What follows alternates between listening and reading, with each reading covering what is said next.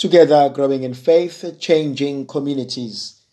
My dear brothers and sisters, the grace and peace of our Lord Jesus Christ, the love of God, the communion of the Holy Spirit be with you always.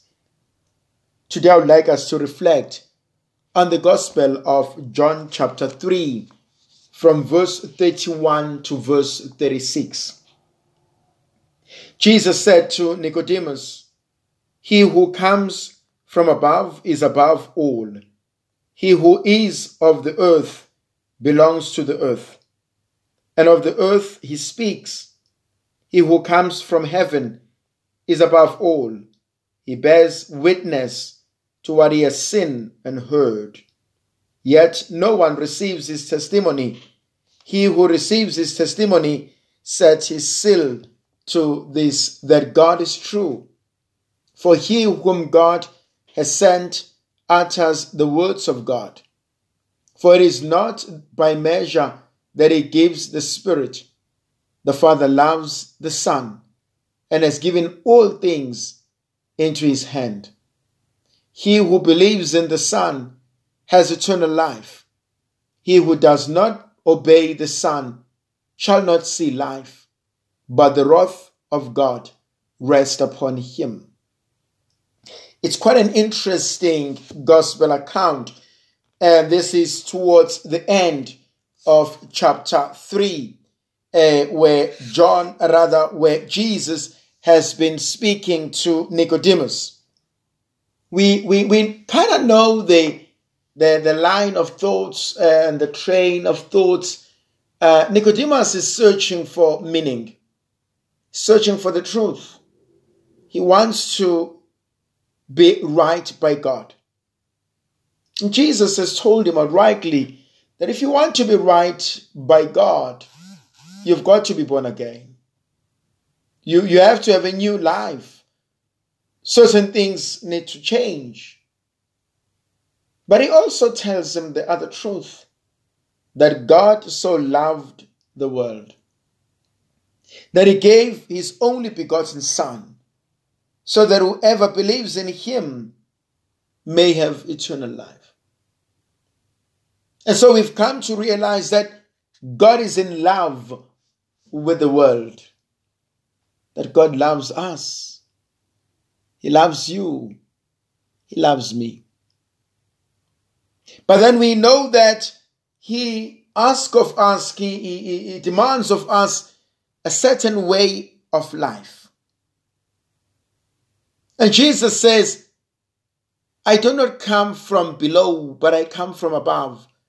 I do not come from the earth, but I come from heaven. And he says, But you guys don't believe that. You don't accept my testimony, even though I'm telling you that my testimony comes from God. But you don't believe that. But then he says something absolutely powerful that God has sent His words through Jesus. And this is powerful and important for me because if you go to the beginning of the Gospel of John, the prologue, it's quite powerful that the Word, which is the Logos, the Word of God,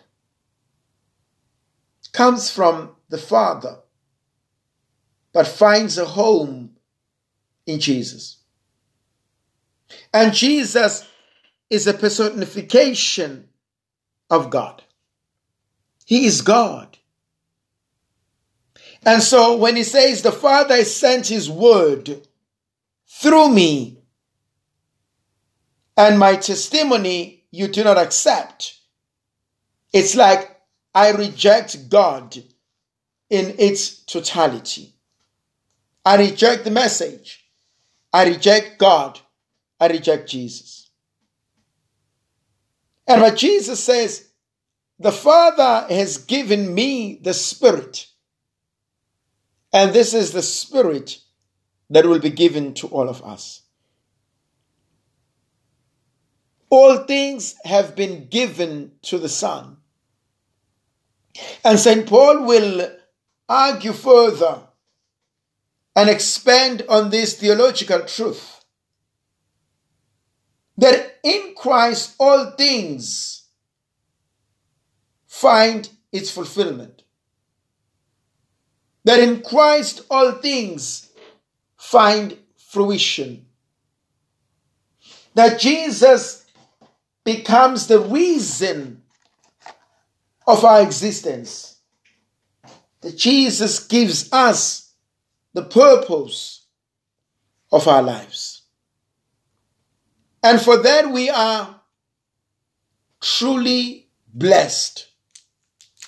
Truly blessed in a sense that Jesus is both our brother and our Lord and God and our friend. He says, I no longer call you servants, but I call you my friends. Because I've made known to you all things that the Father has taught me. So we, we, we are privileged, we are blessed, we have been given and revealed to us things that are not necessarily meant for us.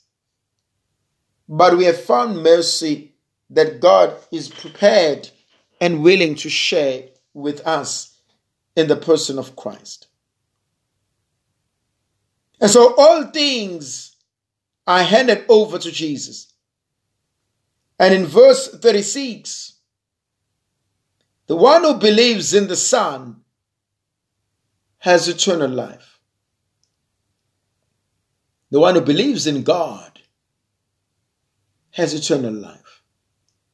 You go to the Gospel of John, chapter 14, where Jesus says, I'm the way, I'm the truth, and I'm life. Do I believe in Jesus? Then I have life. And my, my life stems from God. How do I live my life? How do I show that I'm the child of God? How does my life influence the lives of those around me. If I say I believe in Christ, if I call myself a Christian, if I call myself a Catholic, what am I saying? That my life imitates the life of Christ that Jesus gives me the framework of how to live, how to be, how to grow, and be that which God and only God can help us to become. Now, if I believe in the Son, I have eternal life. But if I do not obey nor believe in the Son, I don't have life, but rather the wrath of God rest upon me. I'm done. I'm doomed. I've betrayed and I've walked away from grace.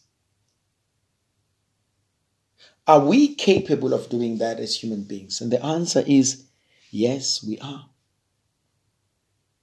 we are capable of rejecting God. We are capable of rejecting that which is good for us. We are capable of that. And so I need to ask myself every day Am I still doing what God wants me to do? Are my thoughts in line with God? Are my thoughts in line with God? Am I pleasing to God? Because if I don't believe in Him, then I'm dead. I don't have life. I don't have a meaning. I don't have a purpose. And if those happens, the wrath of God rests upon me. I'm doomed. May the Virgin Mother of God continue to be with us, to protect, to bless, and to guide us. The Father, the Son, and the Holy Spirit. Amen. Queen of heaven, rejoice, alleluia. For he whom you did merit to bear, alleluia, has risen, as he said, alleluia. Pray for us to God, alleluia. Rejoice and be glad, O Virgin Mary, alleluia. For the Lord is truly risen, alleluia. Let us pray. God our Father, who gave joy to the world through the resurrection of your Son, our Lord Jesus Christ, grant that through the intercession of the Virgin Mary, his mother, we may obtain the joys of eternal life. We ask this through Christ our Lord. Amen. May Almighty God bless and protect you, the Father, the Son, and the Holy Spirit. Amen.